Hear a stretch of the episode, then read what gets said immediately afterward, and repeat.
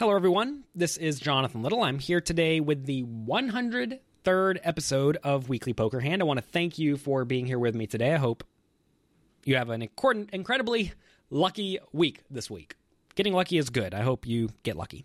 The blinds in this hand are 150 300 with a 25 ante. We are playing in a $1,000 buy in World Series of Poker event. And a player who I've labeled as a tight lady limps under the gun in general, when someone who you perceive as tight limps under the gun, it usually means a decently strong range, perhaps medium pairs, and then big cards, and maybe suited connectors. So basically, a range that most people would typically raise with, this person is going to take that range and limp with it. Some people only limp with their absolute nut hands, hoping to limp re raise, and other players limp with a much wider range.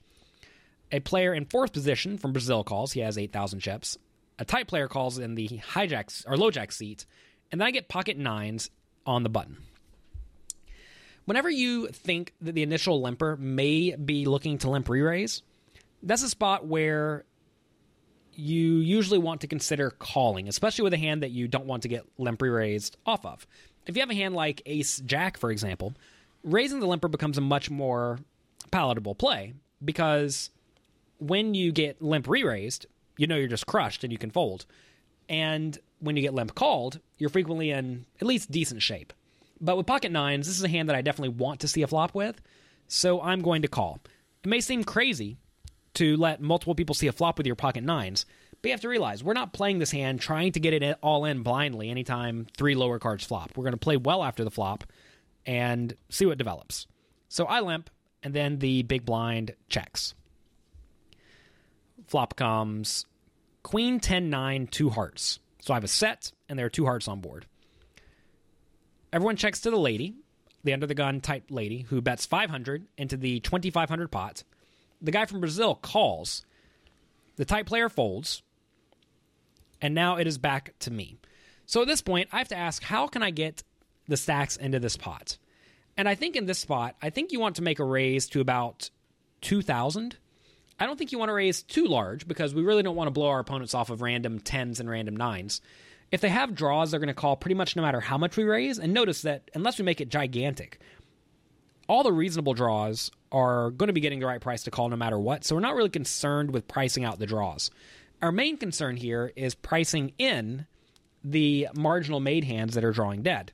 Like it would be a disaster for me if my opponents were to fold a queen or a 10. So for that reason, I like a raise on the smaller side. And this hand I actually made it 1500, so even smaller than I suggest here. Uh, looking back at this hand, though, I think I do prefer 2000. I think that's going to get called by both players a lot of the time. Um, of course, both players call a thousand more, no problem.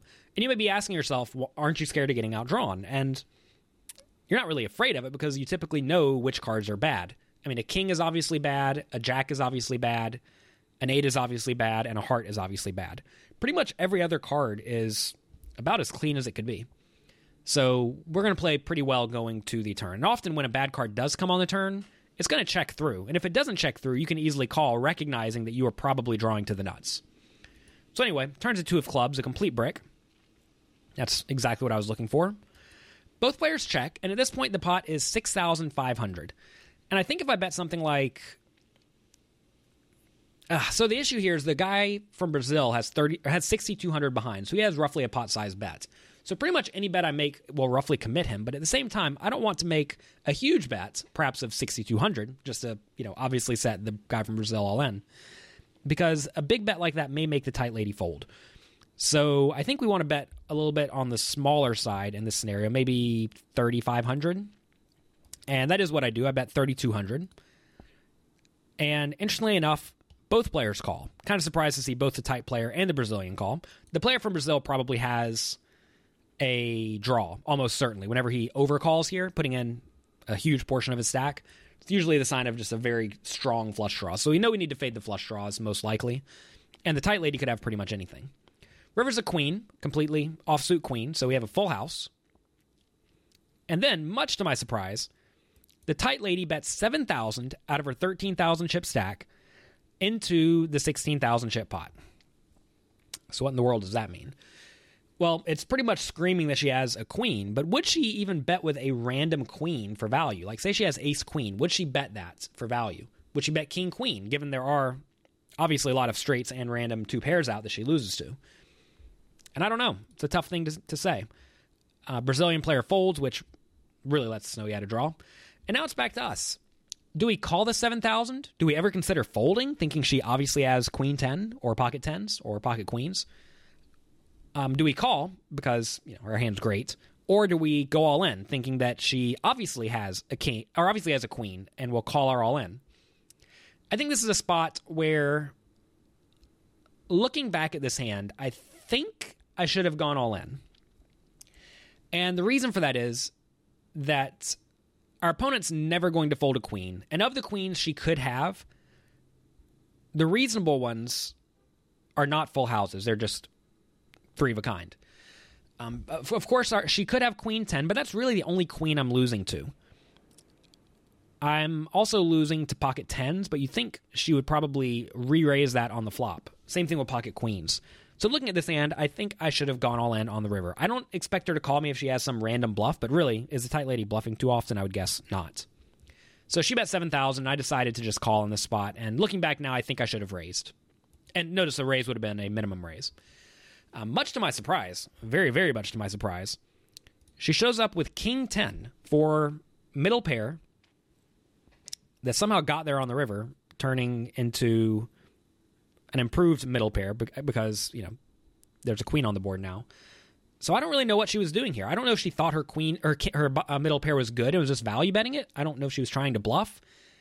Whenever you're playing against amateur players, it is really hard to know what they are thinking. And this is a very clear hand in my mind that should be checked because you beat all the draws. And if your opponents all check through, you're going to win. And if you happen to be against a queen, a queen's just never going to fold. So you are never making your opponents fold better hands. So this seems like a very, very poor bet by my opponent. So make sure you do not do this. A very clear sign of an amateur is someone who bets just because they think they have the best hand. And that is not a good enough reason to bet. In order to value bet, you have to think that worse hands are going to call you more than half of the time when you get called. I can guarantee you here, when this tight lady gets called, she's beat almost every time.